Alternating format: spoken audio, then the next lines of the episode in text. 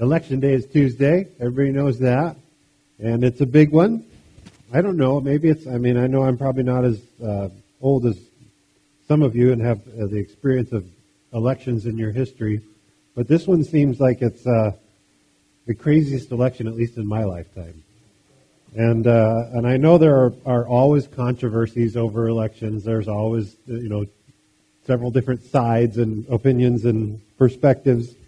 There's always negative ads. There's always smear campaigns and the usual election year politics. There's always that stuff. But on top of all that usual rigmarole that we go through every time there's an election, it seems to me like from the way everybody's talking about these two candidates from both sides, that instead of electing a new president because more people like one of the candidates better than the other, and that's how somebody gets elected, you get more votes than the other people, instead of that, it seems like this time we're going to elect a president because more people hate one candidate less than they hate the other. And it's, you know, it's this kind of crazy position that we're in. And, of course, there are talking heads on TV and radio people and strangers in Walmart and everybody and their brother who's got an opinion who will try to tell you who to vote for or who not to vote for or whether or not you should vote at all or who you should vote against or, you know, there's everybody has an opinion. And some people are more than happy to share it with you and tell you what they think you ought to do. I'm not going to do that this morning. Instead, I thought that it would be helpful to kind of back up a little bit and review some of the basics and brush up on some of the foundational principles of what every election ought to be about. And the first thing to consider in any election, I think, is, well, what is government for? Why have a government at all? Why do we hire people or elect people to serve as our representatives and our leaders?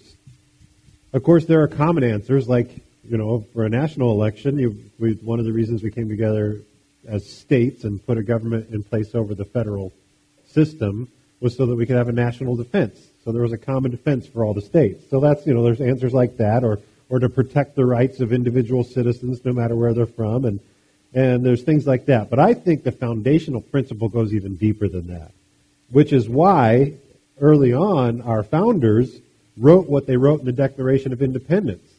And I'm not going to go through that whole thing, but I think that's a great thing to read before any election is the Declaration of Independence because it says why we have the kind of government that we have and why we decided to, instead of being under the King of England and the British Empire, why we decided to be separate from that rule and have our own government and a different kind of government than ever was in the world and I think than ever has been.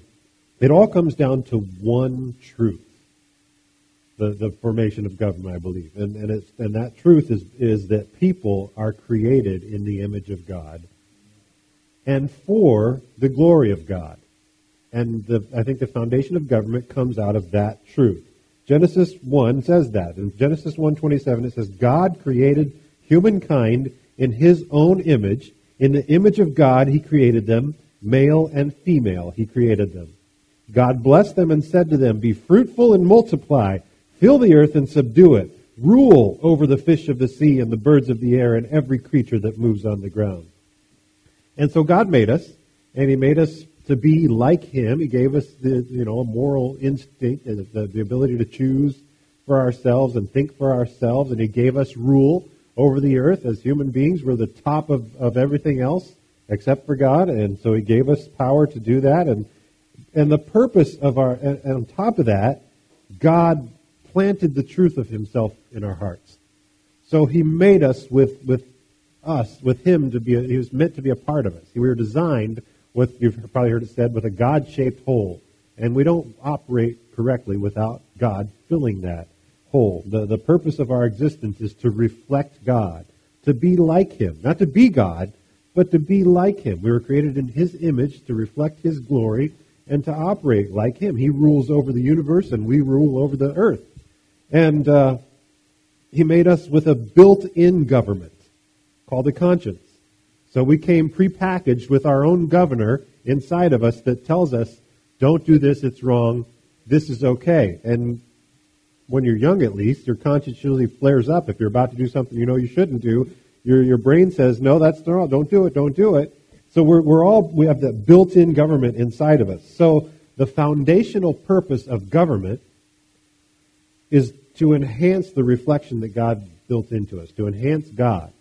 When our conscience says don't do something bad, do something good, it's telling us to be more like God. God wants us to reflect Him, so He put in a system of government inside of us that says, reflect God. Do what God would do. You know, they had the bracelets in the old days. What would Jesus do? That's your conscience tells you to do what Jesus would do. And we're built, we come prepackaged with that. We're designed with that. We're everybody, every human being that's ever been born has been given that ability. So when we don't do what God would do, when we don't act like Jesus would act, serious problems arise. When people try to rewire or turn off that internal government, which is possible, you can get to the point where you kind of deaden it, you don't feel it, you don't think about what you're doing. Lots of people do that. When we do that, problems arise. And Romans 1 talks about that. It says, Romans 1:18, "For the wrath of God is revealed from heaven against all ungodliness and unrighteousness of people who suppress the truth by their unrighteousness." So they choose to do things they know they shouldn't do and not to do things they know they should do, and they suppress the truth. They beat down that government. They push it back, because they don't want to listen to that internal government. And it says the wrath of God is revealed from heaven against these people, because what can be known about God is plain to them, because God has made it plain to them. Everybody's wired with this. God made it simple and clear for everybody to understand. Verse 20, "For since the creation of the world, His invisible attributes," even though you can't see God directly, the things of God, it says, "His internal power and divine nature have been clearly seen, because they are understood through what has been made." So even though you can't see God, you can see what He's made and understand who God is because of what He's made. "So people are without excuse. For although they knew God, they did not glorify Him as God or give thanks, but they became futile in their thoughts, and their senseless hearts were darkened. Although they claimed to be wise, they became fools and exchanged the glory of the immortal God for an image resembling mortal human beings or birds or four-footed animals or reptiles." So we all come prepackaged with the sense of God, with the image of God, but with the government of God built into us. We look at creation and we know who God is and the kind of God that He is because of how He's made us and how He's made the universe around us. It's completely apparent. Nobody in this world truly believes there's no God. They simply suppress that truth. People call themselves atheists and agnostics and you know, believe in other religions and whatnot, but the truth is everybody believes in God, but they don't want to do what God tells them to do, and they suppress that truth through their unrighteousness, and they're guilty because of it. So people don't go to hell because they never heard of Jesus. People go to hell because they know God, and they choose to turn their backs on it. When any government, this is both your personal government and a state government or a national government, any government at any level, any time they reject God or a person rejects God, it ceases to be a life-enhancing benefit and becomes a destructive liability. Government is supposed to make things better. It's supposed to help you to do well and to bless you, whether it's your own internal government or a national government or a local. You know, government is designed to help society and help individuals have better lives. But when a government rejects God, it stops being a benefit and it becomes a liability. All this new legislation that's been in the news these past couple of years about things that, you know, like allowing men to go hang out in women's bathrooms or in girls' locker rooms, and or the laws that try to, and the litigation that tries to shut down Christian businesses that don't want to offer abortion medications or services, or the businesses that say, I would really rather not bake a cake or take photographs, for a wedding that celebrates sinful sexuality. There's litigation and laws that try to put those businesses out of business, that try to shut them down and fine them into nothing, because they don't want people to be able to decide for themselves what they believe in and live their lives according to those beliefs. All the skyrocketing rates of broken families and cohabitation instead of marriage. Divorce is generally the same, but there's a whole lot less people getting married. They just say, let's live together. Let's have, kids together or whatever, and not worry about marriage. And that's going up fast. Or the websites that offer, I think I might have seen a commercial on TV even, that offer services for people who want to commit adultery. Specifically. I mean, there's plenty of relationship websites and services, but there are ones designed specifically so that people who are married can meet someone else who's married and have an affair. Those kinds of things. The special rights for the LGBTQRSTUV, all those people. The special rights that people have got, those, all of that, every bit of it is a direct result of exchanging God's design for the world's sinful desire. And Romans goes on to say that. Romans 1 at verse 24 says, therefore, because they suppressed the truth of God, because they wanted to do what was evil and not do what was good, they suppressed the truth of God. Because of that, in verse 24 says, therefore, God gave them over in the desires of their hearts to impurity, to dishonor their bodies among themselves. They exchanged the truth of God for a lie and worshiped and served the creation rather than the Creator, who is blessed forever. Amen. For this reason, God gave them over to dishonorable passions. For their women exchanged the natural sexual relations for unnatural ones. And likewise, the men also abandoned natural relations with women and were inflamed in their passions for one another. Men committed shameless acts with men and received in themselves the due penalty for their error. So, if you talk about this increased weird sexuality, about people not knowing what bathroom to use and hooking up with people they're not married to and homosexuality and all that stuff. All of that is a result of us suppressing the truth of God and doing things that we know we shouldn't do. And in fact, not just the sexual stuff, but all of our problems as a society are directly linked to our nation turning its back on the Lord. And that goes on to say that. In verse 28 it says, when they refused to acknowledge God, he abandoned them to their evil minds, and he let them do things that should never be done. Their lives became full of every kind of wickedness, sin, greed, hate, envy, murder, fighting, deception, malicious behavior, and gossip. They are backstabbers, haters of God, insolent, proud, and boastful. They are forever inventing new ways of sinning and are disobedient to their parents. When we suppress the truth of God, even bad children come out of that. They refuse to understand. They break their promises and are heartless and unforgiving. They are fully aware of God's death penalty for those who do these things, yet they go right ahead and do them anyway. And worse yet, they encourage others to do them too.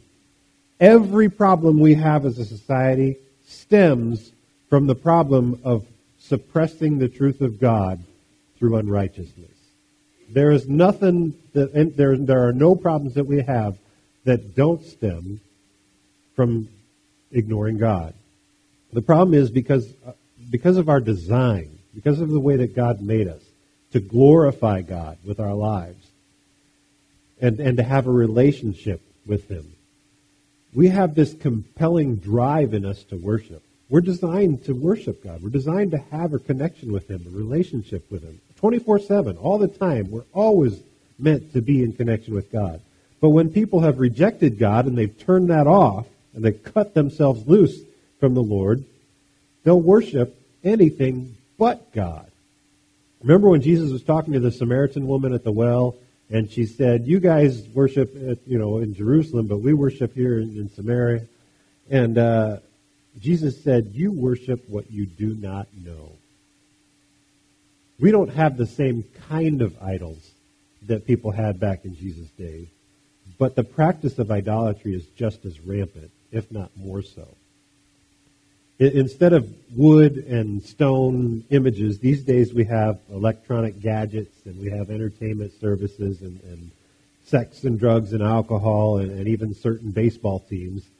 And if you look at the way people act about these things, whatever it is, there's lots of things that you can choose from. The way people act about these things and compare them with the way people act in church, there's a lot more excitement over some of this stuff, these things that God created, than there is about God. And that's worship. I mean, we were designed to worship. We were designed to worship God, though. And the problem is when we cut ourselves off from God, we worship other things. We worship created things, which is exactly what it was talking about. We worship images made of stone, wood, electronics, whatever.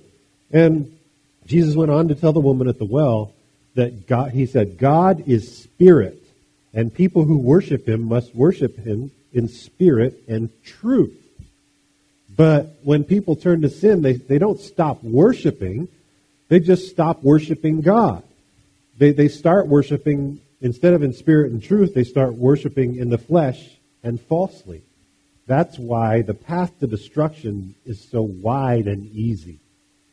We are built for worship. So when people start following their flesh instead of the spirit, and they start worshiping created things instead of our Creator, sin becomes easy. Right? That's why the Bible says the path to destruction is wide and easy, and many go on it. And the path to righteousness is narrow, and few find it. Because we're designed to worship, so when we turn our backs, we'll worship whatever will come in front of our faces, whatever looks good. So evil becomes a second nature almost. And that's what Ephesians 2, that's what when you read Ephesians 2:3, it's what it says, how people live out their lives in the cravings of our flesh, indulging the desires of our flesh and the mind, and become by nature children of wrath. So we stop having the nature that God designed us for, that spiritual connection with him. We start living a fleshly nature and going after the things of the world. So if you want a good life, if you want a good country, you need to go back to the way that God designed you to live, the way God you designed you to worship. We need to worship God, not the things or the people that God has made. You cannot make America great again without making America morally good again. We have to have good people living the way God designed us to live. The worship of the true and living God is fundamental to life and blessing. And we can't have a good life, and we can't have a good society, and we can't have the blessings that God designed us to have if we're not worshiping God. This is true not only for the individual, for us as just people, but for society. When society turns away from God, they become irreverent. They become immoral. They become fearful. They become hopeless. And if you look at the election cycle this year and the news and the way people talk about it, that's exactly what we've become.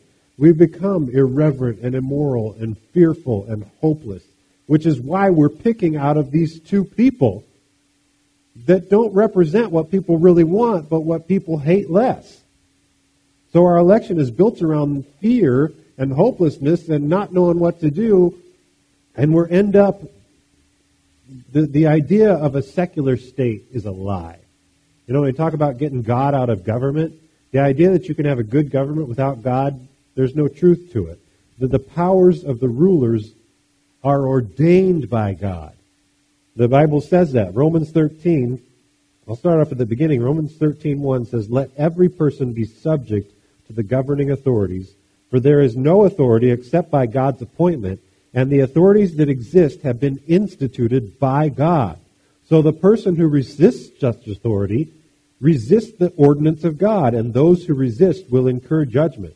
Now that doesn't mean that every ruler is a godly ruler, because evil people can twist and pervert the institution of government the exact same way they twist and pervert the institution of marriage. So God instituted, he ordained marriage, but people have taken that and turned it into something he didn't mean it to be. So God has also ordained government, But he's ordained it with specific purposes in mind. So people can take government and make it bad the same way they do with everything else that God makes. But when exercised according to God, according to the way that God designed, government promotes good and prevents evil. And that's what it's meant to do, both personally and local, and nationally, every level of government. That's why our founders worked together to build a government based on Christianity, because Christ is true, and we're meant to worship in spirit and truth. So they built a system of government based on the truth that we come from God, and we're meant to glorify God. So we want a government that promotes that, because when people live their lives to glorify God, then everything's going to be better. Then government is going to be a benefit to us, because it'll be a good government, a government that reflects God and helps us to live our lives to reflect God and bless our nation and bless everyone who's part of our society, because Christ is real. Christ is true. And when you live according to the way He designed us to live, everything is better. His Word is truth. And to live our lives in obedience to His commandments is to live according to the truth and to draw people in. If we've got a good government, then people are going to want to come be a part of it, which is what happened in early America. Everybody from everywhere wanted to come and be and see what America had and get the blessings and the wonderful things that people who were coming out of countries poor and broken and destitute and people who were being destroyed by their own country because of their religious beliefs. Everybody wanted to come to America because they knew they could get a fresh start and a chance at prosperity and success, that anybody from anywhere could become almost anything they wanted to be.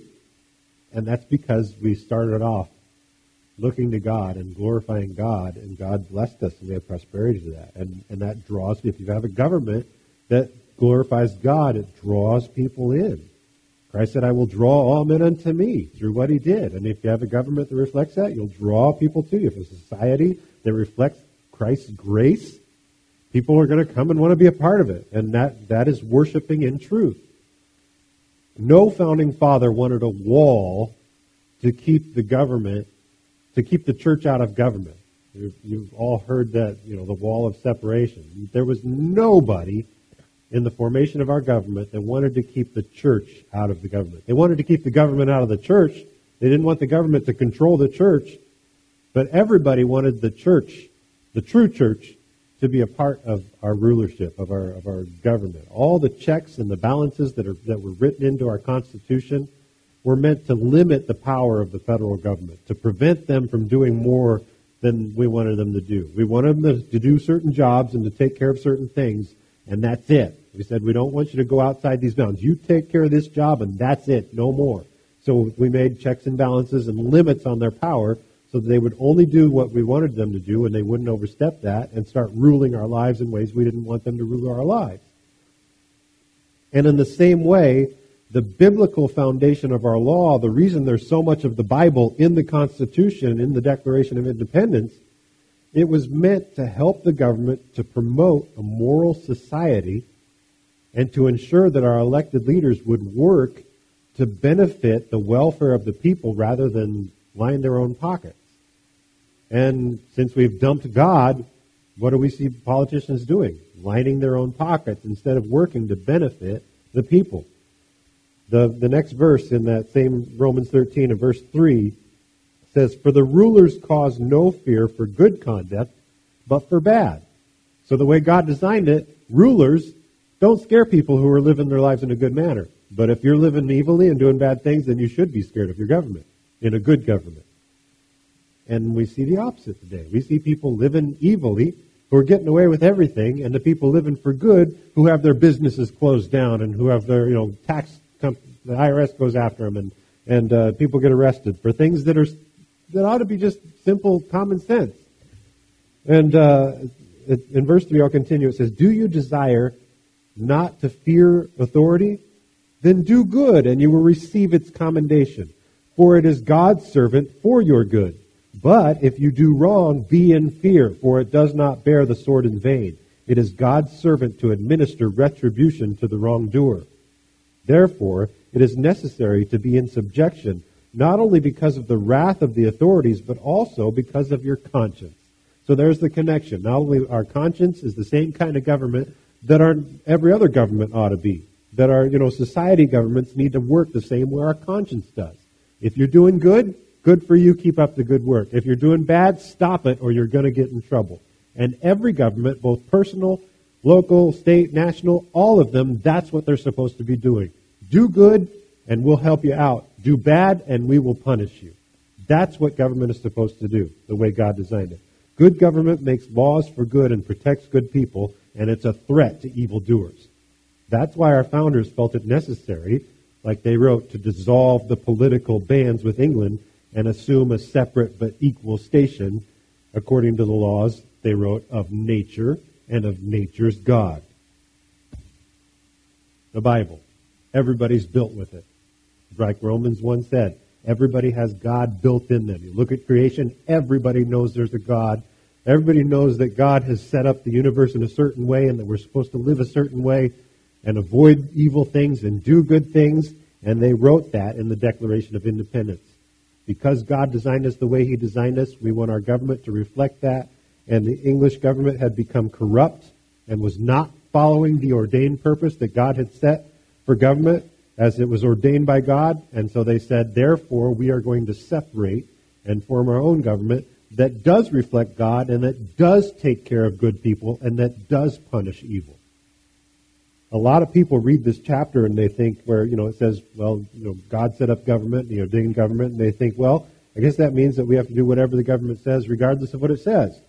Or whoever gets elected is God's desire. But that's not what it says. If you keep it in biblical context, you can see how the real job of government is to protect freedom by promoting godliness and morality. You promote godliness and morality and everybody is free. And in America, at least, where the government is supposedly for the people and of the people and by the people, it's our job to ensure that the government does its job of promoting godliness and preventing immorality. Verse 6 says, "For this reason you also pay taxes, for the authorities are God's servants devoted to governing. Pay everyone what is owed, taxes to whom taxes are due, revenue to whom revenue is due, respect to whom respect is due, honor to whom honor is due." So it's our duty as a government of, for, and by the people to make sure that our government uses our tax dollars wisely and morally for things like, when they spend money on taxpayer-funded abortions, or for sex changes for people in the military, or all the bad things that government uses our tax dollars for. It's our job to stop that. It's our job as a government of, for, and by the people to say, no, you're not going to use our money that way. That's immoral, that's wrong, and you're going to make things bad. Use our tax dollars for good purposes. Sadly, there's a lot of dishonor in our political system today, and there's a lot of evil use of our tax dollars. But we've also allowed government to overstep those bounds. Remember those the controls and the checks and the limits on power. We've allowed government to overstep that. So now we're in a position where government agencies have the power to write their own rules and to seize all of your assets without a trial and to lock us in prison if they don't get their money. So it's a tough job to get the government to do what it's supposed to do, but it's a worthy one, and it's one we're called to. And fortunately, not only do we have the founding documents that clearly state these purposes and the reasons why government is supposed to be that way, and the founding principles, but we also have the law of God written on our hearts. And the law of stone, the Ten Commandments that God first gave Moses, that are recorded in the Bible, confirms that law that's written on our hearts. So both individual people and civil societies ought to govern themselves according to the design and the rules that God built into us, all of us, and into our creation. When society cuts itself off from the law of God, it cuts itself off not only from God's blessing, but also from wisdom, and from the order and from the basic human rights that all come from God. That's what the Declaration says. These rights come from our Creator. So when the provider of life and liberty is rejected, then life and liberty are lost because they come from Him. And if you cut yourself off from Him, then you lose that stuff. as well as rights that come, all our basic human rights come from our Maker.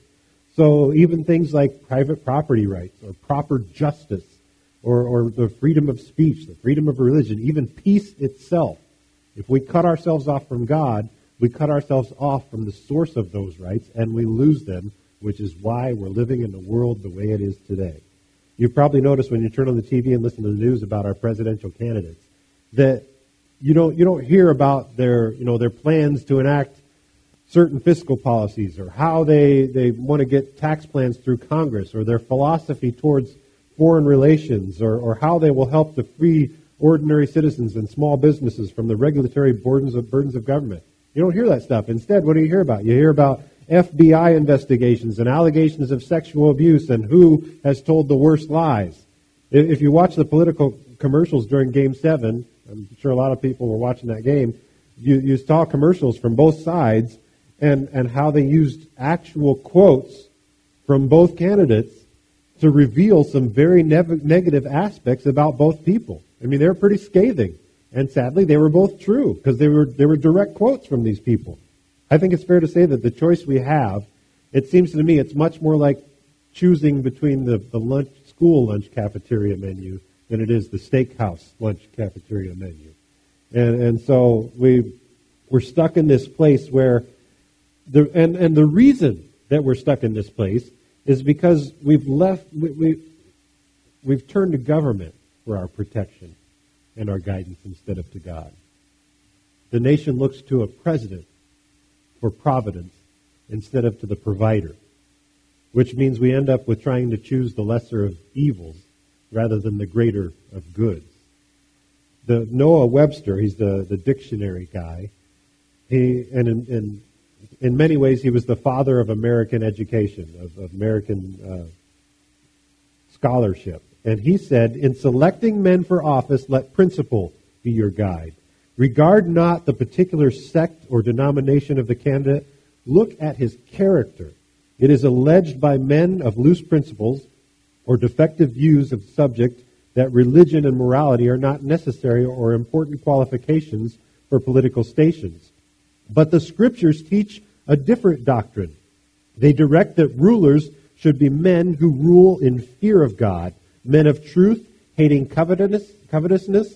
It is the neglect of this rule that we must ascribe the multiplied frauds, breaches of trust, speculations, and embezzlements of public property, which astonish even ourselves, which tarnish the character of our country, and which disgrace our government. When a citizen gives his vote to a man or woman of known immorality, he abuses his civic responsibility. He not only sacrifices his own responsibility, he sacrifices not only his own interest, but that of his neighbor. He betrays the interest of his country." We ought to be choosing people by their character. I think it's pretty sad that everybody knows that most politicians are liars. Everybody knows that there's corruption in our political system. It is no secret that there's a revolving door between government and the Washington lobbies, and that people get into government, they spend a bunch of tax dollars in order to grease the wheels for themselves, and they end up getting filthy rich using their positions as public servants. And everybody knows this happens. And yet we keep electing and re-electing these same people. Webster, the same guy, also, he said, if the citizens neglect their duty and place unprincipled men in office, the government will soon be corrupted. Laws will be made not for the public good so much as for selfish or local purposes. Corrupt or incompetent men will be appointed to execute the laws. The public revenues will be squandered on unworthy men. The rights of the citizens will be violated or disregarded. Sounds like a prophet, doesn't he? If you want to have a good country, then your goal as a society must necessarily promote morality, increase wisdom, teach virtue. People who live morally make wise choices. They not only benefit themselves because of that, but they benefit everyone around them. That's why the early American government, all our founders, they worked hard to build public schools that taught the Bible. They published through government funds the Bible to make sure that every student could have a copy of. They wanted Jesus Christ in our country. They wanted Jesus Christ in our government, in our schools. I mean, think about it. Would you rather live in a society that has been raised on the Ten Commandments and the Golden Rule and the Beatitudes, or a society that has been taught that there is no truth, that we're all just animals, and that there's no real consequence for any of our choices? Which would you choose? If people live without self-control, without godly self-governance, then society becomes a chaotic mess of unbridled greed and self-destruction. And that's what we see right now all around us, everywhere, from the looting and the burning rioters of like the Black Lives Matter groups that do that, from the Planned Parenthood people illegally selling baby parts, to the big bankers who have taken our economy to the brink of destruction again and again, trying to enrich their own board members, to the highest officials in our government putting our very national security at risk in order to gain more wealth and power for themselves. From every level, we see this self-destruction and greed. John Witherspoon, he's one of the founding fathers who was also a pastor. He said, "Let a man's zeal, profession, or even principles as to political measures be what they will. If he is without personal integrity and private virtue as a man, he is not to be trusted." And he said, "The manners of people in general are the utmost moment to the stability of any civil society. When a body of people are altogether corrupt in their manners, the government is ripe for dissolution." If people can't or won't live morally, if they refuse to control themselves with wisdom and virtue, then the first thing that happens is they start stripping away the rights and freedoms of others. When people abandon the moral law of God and they lie and they cheat and they steal and they do other immoral things, it destroys liberty, because the people who are being lied to and stolen from and cheated against are robbed of their resources, and they're unable to pursue happiness with the fruits of their own labor because it's taken from them. So without morality, you can't have liberty. And when that kind of behavior consists on a grand scale, then the fabric of freedom simply unravels. John Witherspoon, he said again, "So true is this that civil liberty cannot be long preserved without virtue. But a republic once equally poised must either preserve its virtue or lose its liberty, and by some tumultuous revolution either return to its first principles or assume a more unhappy form." That's why everybody should want the Bible taught in schools. That's why everybody should want the Ten Commandments posted in every public building. Another founder, Benjamin Rush, said, "The only foundation for a republic is to be laid in religion. Without this, there can be no virtue, and without virtue, there can be no liberty, and liberty is the object and life of all republican governments. You can't have freedom unless everybody respects the rights and property of everybody else. And that can only happen if people choose to be self-controlled and self-governed. And that's why you can boil the whole law down to love.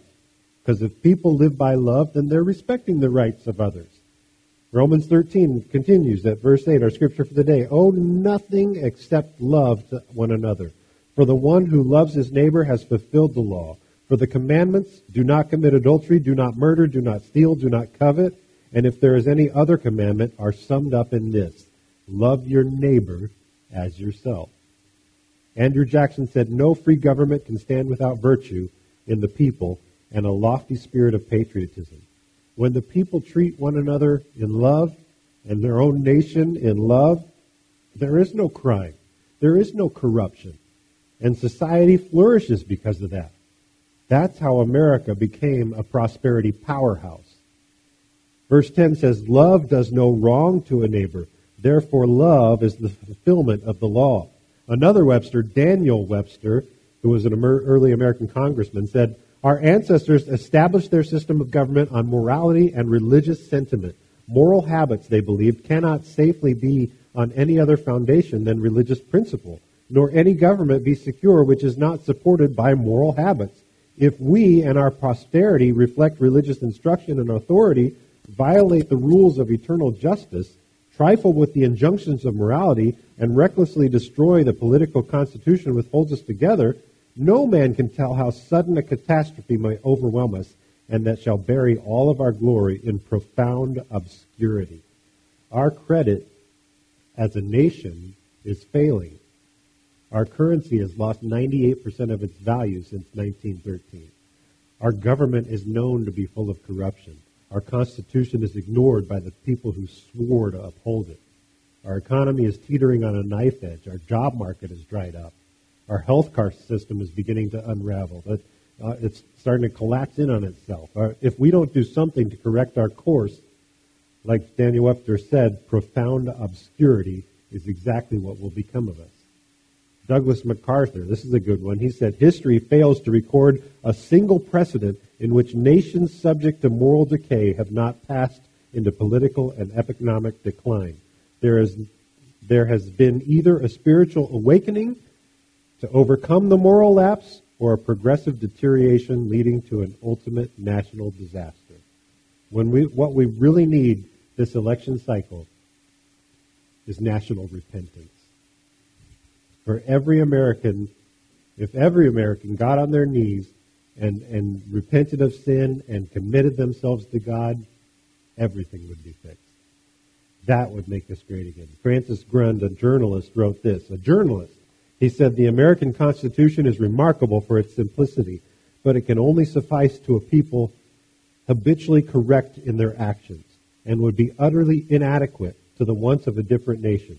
Change the domestic habits of the Americans, their religious devotion, and their high respect for morality, and it will not be necessary to change a single letter in the Constitution in order to vary the whole form of their government. Unfortunately, he wasn't a modern journalist. He died in 1863. But that was right. He said, if we stop living our moral lives, you don't have to worry about the Constitution. People will ignore it. And that's what we're doing. A couple more quotes. Margaret Thatcher, I think she nailed it. She said, no government at any level or any price can afford, on the crime side, the police necessary to assure our safety unless the overwhelming majority of us are guided by an inner personal code of morality. And you will not get that inner personal code of morality unless children are brought up in a family that gives them the affection they seek, that makes them feel like they belong, that guides them to the future, and that will build continuity in future generations. The greatest inequality today is not inequality of wealth or income. It's the inequality between the child brought up in a loving, supportive family and one who has been denied that birthright. Society these days completely discounts the tradition of marriage, the family values of the past, but all those moral behaviors, those things that we think of as, tradition, that are built on the truth. And if we're ever going to fix things, then we need to quit trying to pretend that anybody but God can heal our land and start living the way He designed us to live. We just simply need revival. Let me finish with the last of this chapter. Verse 11, still in Romans 13, says, and do this because we know the time that is already... And do this, that means love each other. It says, remember that if you love your neighbor, then that takes care of the law.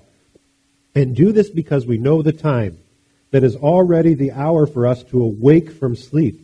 For our salvation is now nearer than when we became believers.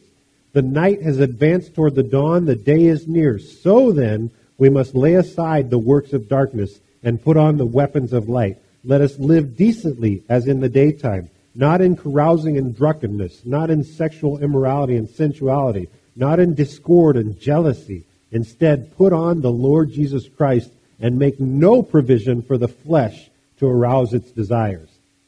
Ronald Reagan said, a state is nothing more than a reflection of its citizens. The more decent the citizens, the more decent the state. The decency comes from Christian morality. So if we can restore that, we can make our nation great. When you go to the polls in a couple of days, I hope that you'll go as informed citizens, that you'll choose the best that you can out of the people that are available. But more importantly, I hope that you'll get on your knees and you'll pray for our nation. And I hope that you'll have the Christian influence that you are meant to have, and that you'll simply obey our Lord and Savior, Jesus Christ, and make disciples and teach them to obey everything that Jesus has commanded. Do that, and we'll make society good. And if you have a good society because of Christian morality, everything is better for everybody. So do both those things. Let's pray. God, we thank you that you, not only that you are willing to save us, that like we celebrated with our communion, that you were willing to give your life, to have your body broken and your blood shed so that we could be made new and we could be made whole. It shows just how generous and glorious and wonderful you are to save people who had sinned against you. God, our nation has sinned against you. We've turned our backs on you in government and society in many ways, and we need your restoration. We need your mercy, Lord. And so we pray this election cycle that you would have mercy, that we wouldn't get what we deserve for turning our backs on you, but that you would help us in your generosity to help turn our society back to you, to have revival in our land, to have repentance in our land, so that we can have the blessings and the providence that you once offered us. Lord, help us to serve you and to find your blessings instead of your curses. In your name we pray, Jesus. Amen.